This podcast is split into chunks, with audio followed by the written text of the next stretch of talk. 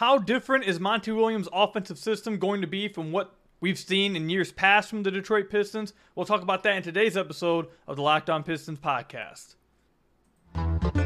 You are Locked On Pistons, your daily Detroit Pistons podcast. Part of the Locked On Podcast Network. Your team every day.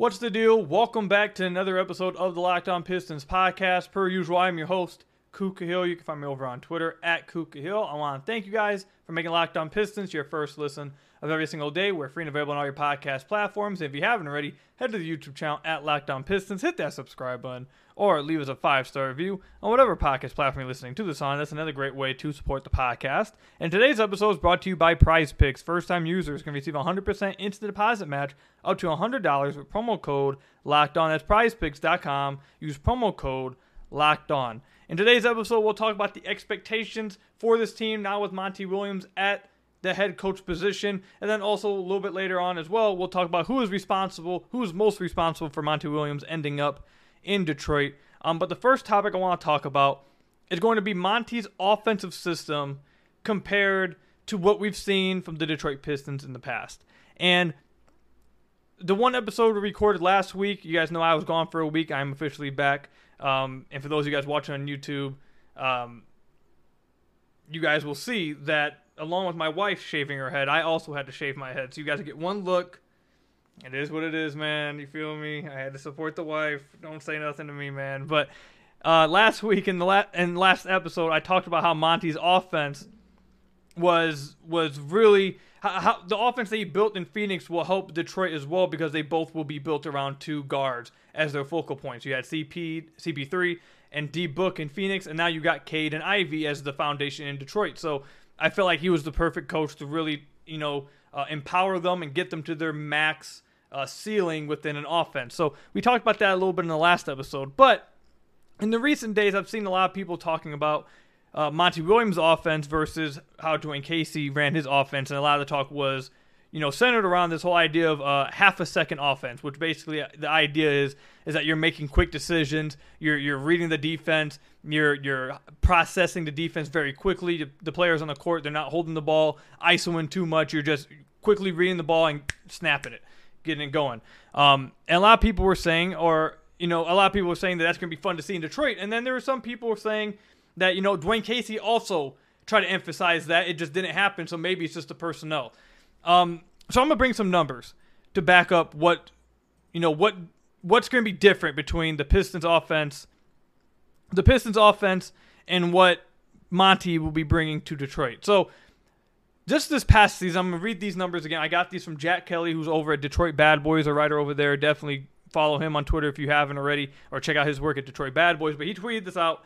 The Pistons were 28th in passes per game this past year, 27th in assists, 28th in touches per game, fourth in average seconds per touch, first in dribbles per touch, and 28th in offensive rating.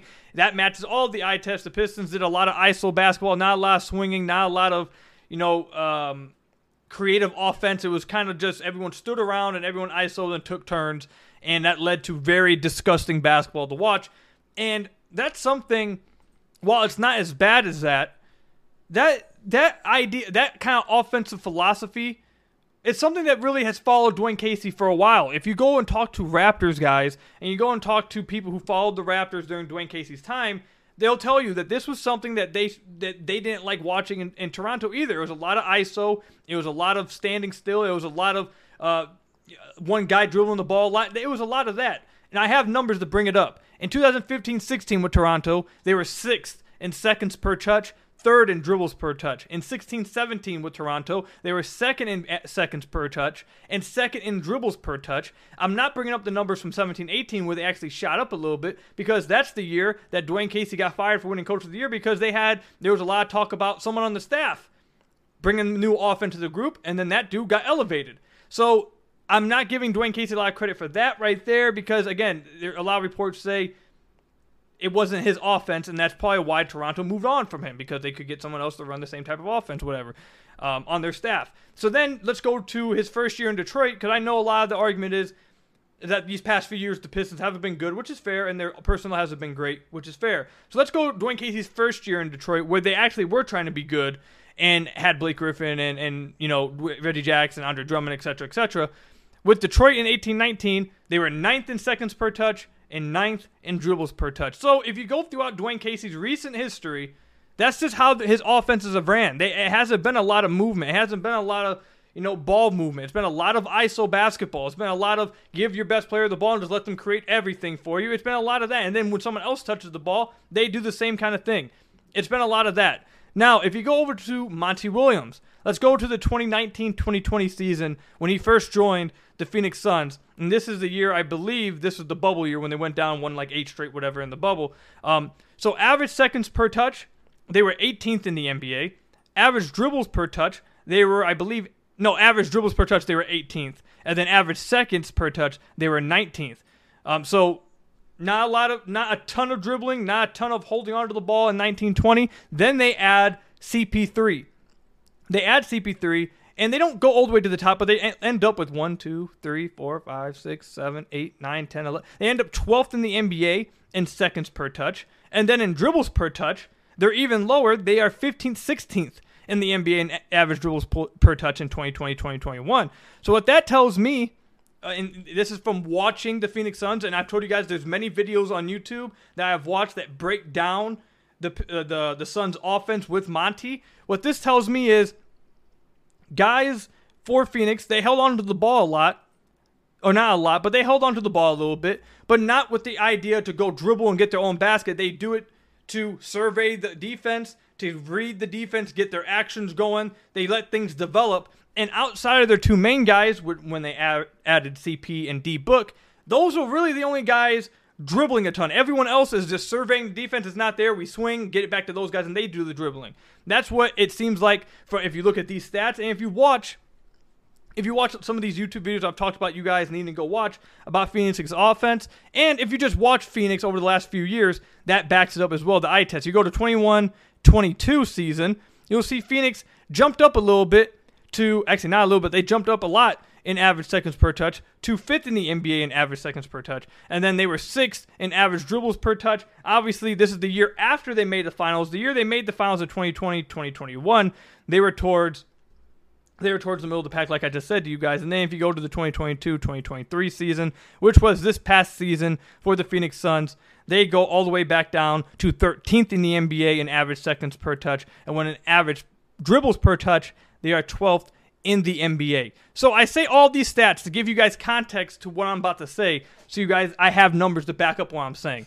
If you watch these videos, which I've told you guys to watch, or if you just watch Phoenix a lot over the past few years, Phoenix's offense, it's not when they say a half second offense, they're not he's Monty Williams isn't literally saying catch the ball, shoot, pass, go immediately like like that. But the difference between that you're going to notice, I believe, the biggest difference you'll notice with this offense with Monty and this offense with Dwane Casey is going to be they're both still going to put the ball in their guys in their best guys' hands. So the Pistons are going to have the ball in the hands of Cade a lot. They're going to have the ball in the hands of Jaden Ivey a lot but it's because those guys are able to create for themselves and create for others. That's still going to be there. What's going to be different is the guys around them are not also going to be catching the ball, jab, jab, dribble, dribble, try to do their own thing. The guys around them need to be high processors. The guys around them need to be able to react to the advantages that Cade, Ivey, and heck, even Duren, who's a really good passer and playmaker, they'll be required to react to the advantages that those guys are creating, and they'll have to read the defense and make either the right pass, attack a closeout, then swing, attack the closeout, attack the gap, and then swing to the other side. Then the other side, you got the defense tilted, they attack, attack the gap, that kind of thing. That's how you get a good offense going. That's what Phoenix did a lot. They went to CP and D book. They created advantages for the guys. They dribbled a lot. They, you know, you ran an offense and a lot of uh, I, I feel like they ran a lot of horns action. They ran a lot of pick and rolls, double drag stuff, and transition. They ran a lot of that stuff with their guards. They created advantages for each other. And then when they made kickouts, when they found other guys, those guys are not holding the ball isoing. Those guys are attacking closeouts, either shooting the ball, attacking closeouts, getting into the gap. Once they attract a defense, then they are also swinging to the next side. Then that guy attacking the gap, attacking closeout, shooting it, or attacking the gap, swinging it. It's just constant movement. All five guys are involved in the offense. That doesn't involve ISO basketball from each player on the floor, which is what you've seen from the Pistons for a long time. And it's something that the that it seems like, according to the numbers, and if you talk to a lot of Raptors people, it's, it's stuff that Casey's offense just goes to doing because there's not a lot of creativity to it and there's not a ton of structure to it. So that's going to be the biggest difference I believe you'll see immediately. Yeah, Cade's still going to have the ball in his hands a lot. Obviously, you want that. Ivey's going to have the ball in his hands a lot. Obviously, you want that. But the guys around them, it's not going to be no more ISOing a ton from those guys when you kick out to them. It's not going to be a lot of, you know, you need to get the right personnel to do it, but it's going to be emphasized the guys attack closeouts, attack the gap, and get other guys shots or get yourself shots around the rim off the advantages your players are making. And I think that's going to be the biggest difference you'll notice. And it's something that Monty did a really good job of doing in Phoenix. And when they were at their best and when they made the NBA Finals, they were not dribbling a lot. There was not a lot holding the ball at all. They were towards the back half of the NBA in it. So that's when they were at their peak. Obviously, when you add a high usage guy like CP3, you have high usage guys like that who create for each other. CP3 obviously likes the ball in his hand so he can create for others.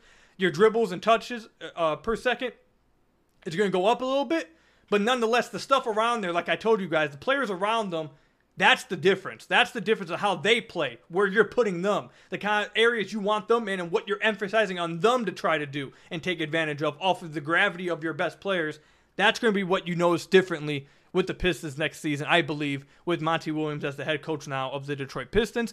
Let me know in the comment section down below how you guys feel about that, or you can let me know over on Twitter. Again, I'm going to tell you guys, please check out those YouTube videos. Just look up Phoenix Suns offense, and just there's like six or seven that I've watched. They do a really good job of breaking down the kind of offenses they ran, their favorite sets, Monty's favorite sets, etc. So just watch those, or just go talk to some Phoenix guys. Um, I'm sure they can tell you some stuff too, or you can just watch some uh, past Phoenix games too. But let me know what you guys think. Comment section down below or over on Twitter at Ku Khahil. When we come back, we're going to talk about the expectations. Have they changed for the Detroit Pistons next season? We'll talk about that when we come back. But first, I've got to tell you guys about one of our sponsors. This one, I've got to tell you guys a little bit about Prize Picks.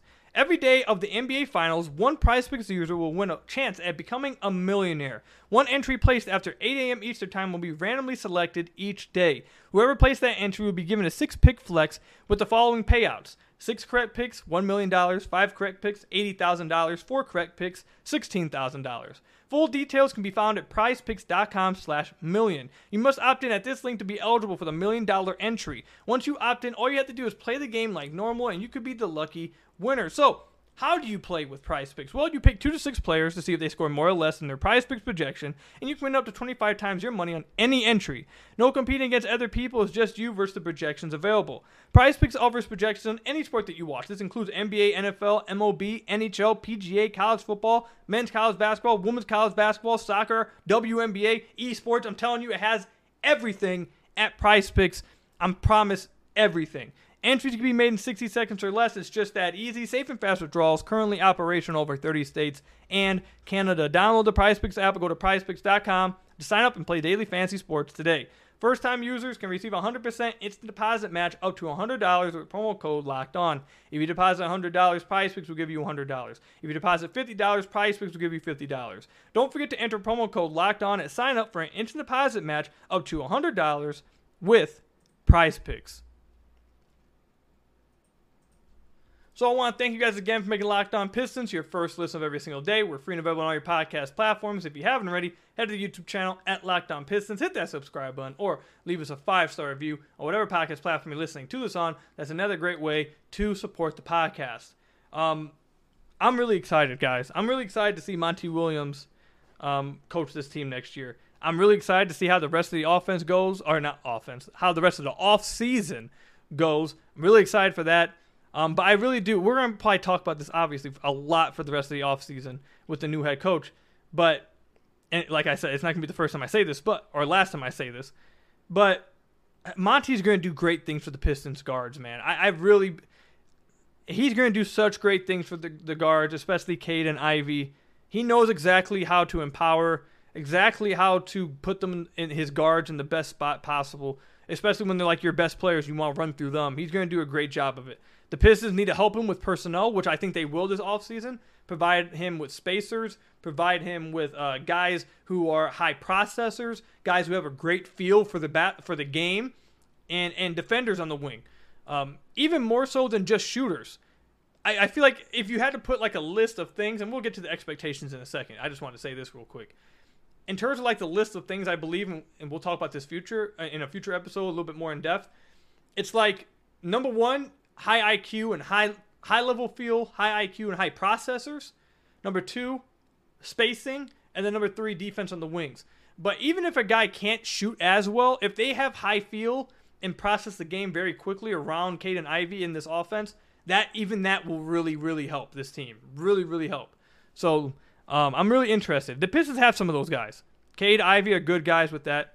Um, Livers is really good, I feel like, with that off ball wise. He knows how to play. He has a nice feel for the game. Even Killian, Killian has a good feel for the game. If he can develop his skills even more from last year, he has really nice feel for the game, knows how to play the right way. So they have some guys on the team that have that already, but you need to add a lot more, especially on the wings, um, especially if they're going to be receiving these kickouts and be asked to make reads off the advantages the Pistons are creating for them with Caden Ivey. That that should be at the top of the list for the Pistons this offseason. I think they're going to do it. Um, but anyways, what's the expectations for the Pistons next season? Have they changed with Monty Williams? So I don't think they've changed after hiring Monty Williams. I don't. I think whatever expectations this front office, whatever expectations ownership, front office, uh, coaching staff, uh, you know, even the coaching staff's different, obviously. Uh, but like whatever the expectations were before Monty, I feel like they're probably going to be the exact same even after hiring him. And the reason why I feel this way is because they gave this dude a six-year contract worth seventy-eight point five million dollars. And I, if the if the reports are correct, there's a seventh and eighth year option on there, and the deal can get up to hundred million dollars. So this is this could end up being an eight year contract.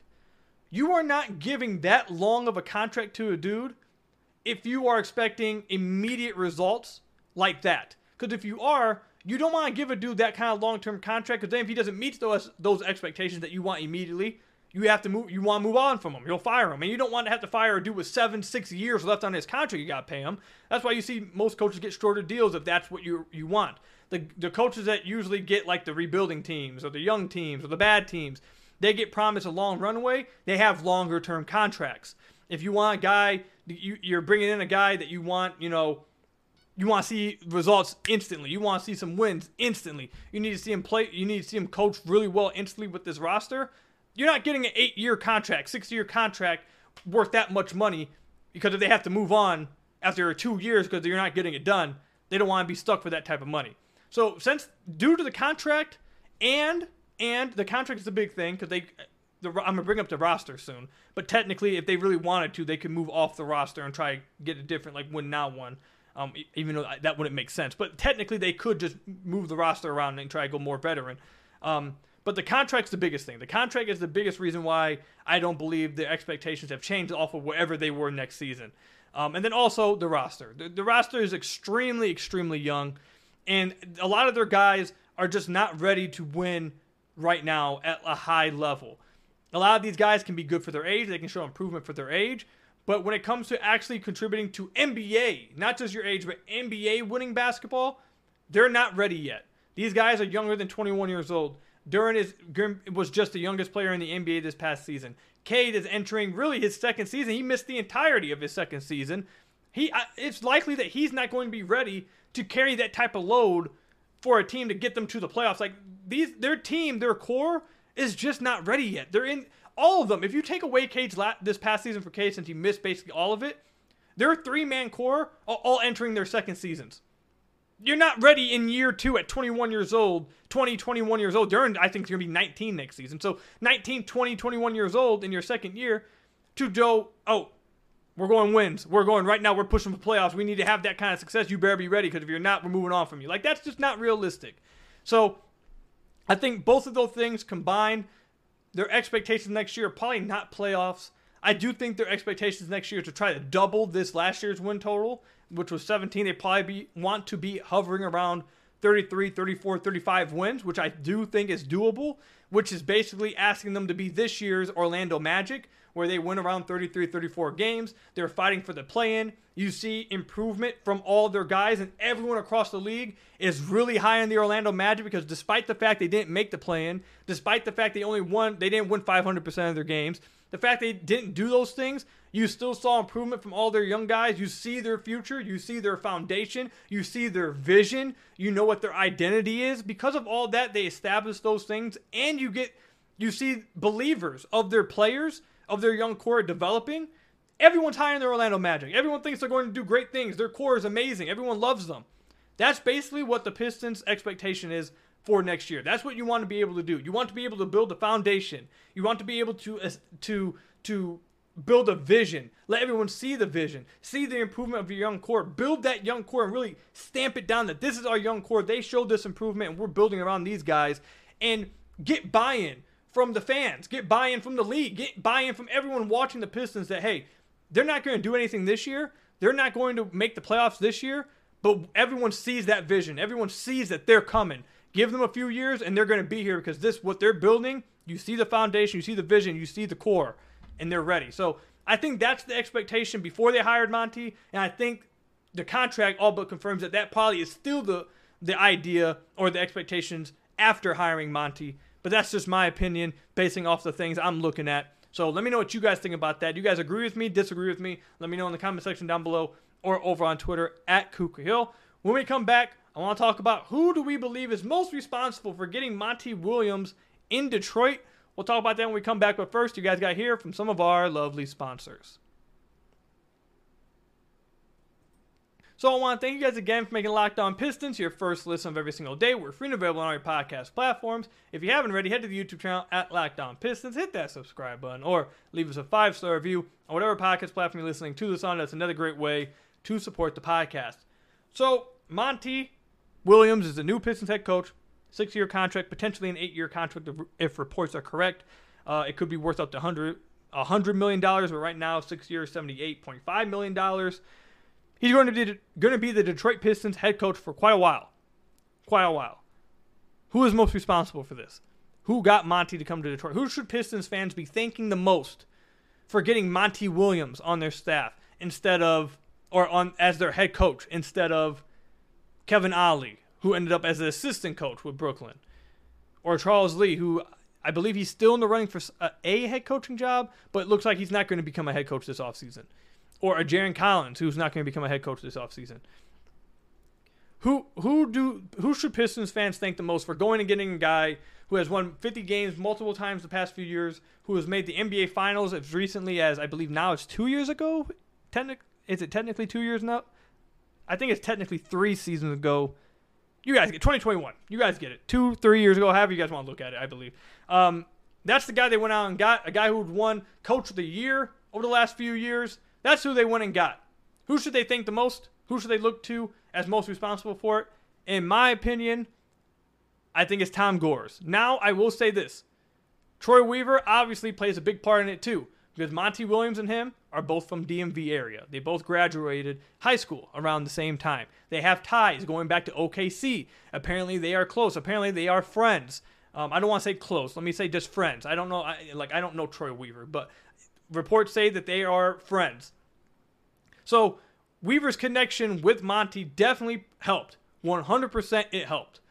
And it probably made it a little bit more of an attracting situation because you have your boy up in the front office. So Troy Weaver definitely plays a big part. However, I still give Tom Gores the biggest praise and the biggest responsibility for, or most responsibility for it, because according to reports, according to the Athletic article, Monty told them no at first with Weaver. Told Weaver no at first, and they were ready to move on to the next next guys. And Tom Gores said, "Now, how about we go back to Monty again? How about we try to do this one more time?" And Tom Gores flew Monty out to California flew him to he came and sat in his living room, met with his family, gave him the best pitch he could, and emptied the checkbook. Literally gave him a blank check. He paid him the highest amount of any head coach in NBA history. Tom Gores did exactly what every fan of their basketball team wants their owner to do. And I will say this Tom Gores, some of the stuff he does outside the Pistons basketball, some of his investments, all that, not commenting on it. Obviously, some of those things we know what we're talking about. Not great things. I'm not commenting on Tom Gores, the person. I don't know Tom Gores. There's stories about him. Obviously, I'm sure a lot of you guys know some of the stories that have been written. Um, I'm not commenting on him as the person. Don't care. Him as the Pistons owner, though. I honestly believe he's not a bad owner. I honestly think he's actually a pretty good one. He puts the money where his mouth is when you want him to, when he needs to, when he's asked to. He is not afraid to put the money where his mouth is, and he clearly wants this team to be to be good. He wants the Pistons to win. He's not like other owners, it seems like, that don't care about the team. They're just in it for the money investment or to make money off of them, and they don't care about the team's success.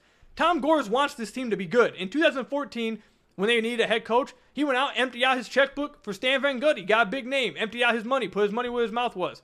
In 2018, went and got Dwane Casey, where Dwane Casey could have potentially just out another year, kind of like Monty Williams.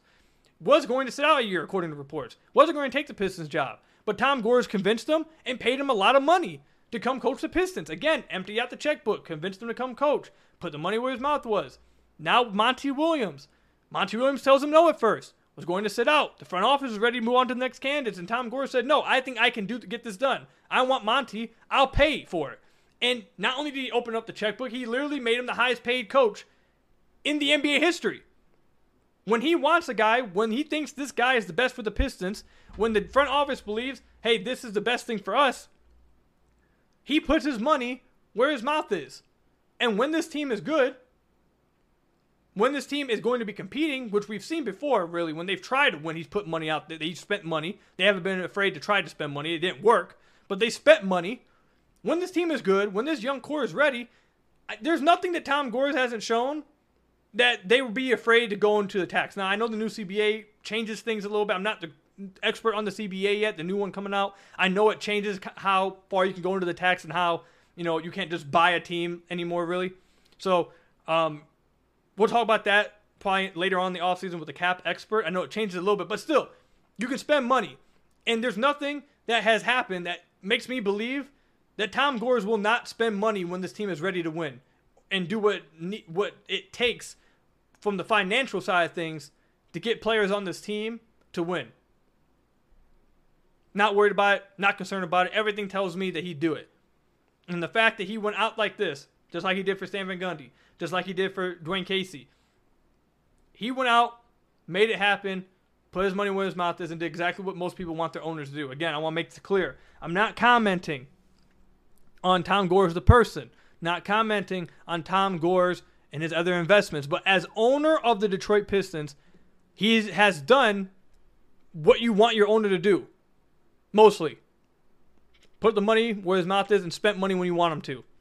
And because of that, because of his willingness to spend money and not be, you know, what's the right word I'm looking for? Stingy with his money, I guess, as an owner, and not care for the like winning part of the team. Because of that, the Pistons now have Monty Williams as their head coach, where they could have ended up with Kevin Ollie. So, I credit Tom Gores. I give credit to Troy Weaver too, but I give more credit to Tom Gores. I'm not gonna lie to you. So that's how I feel about it. But if you guys disagree with me, let me know in the comment section down below or over on Twitter at Kukio. That's all I've got for you guys today. Final time I'll do it. Thank you guys, all of you, for your support for me and my wife. The support has been crazy. The, our GoFundMe hit 14,000, and a lot of you guys, a ton of you guys donated. All of you guys who did, I can't believe that that much. We turned it off because we don't want to take. That's more than enough for us. But like, thank you guys so much and all the kind words and thoughts and prayers you guys have sent me and my wife. It's just been thank you guys so much. It, it seriously has helped this so so much. So this will be the last time I bring it up. I want to wait to the end of the podcast to do it. Thank you guys a ton, man. You guys are great, and I'm I'm really happy about the community that we've all built together.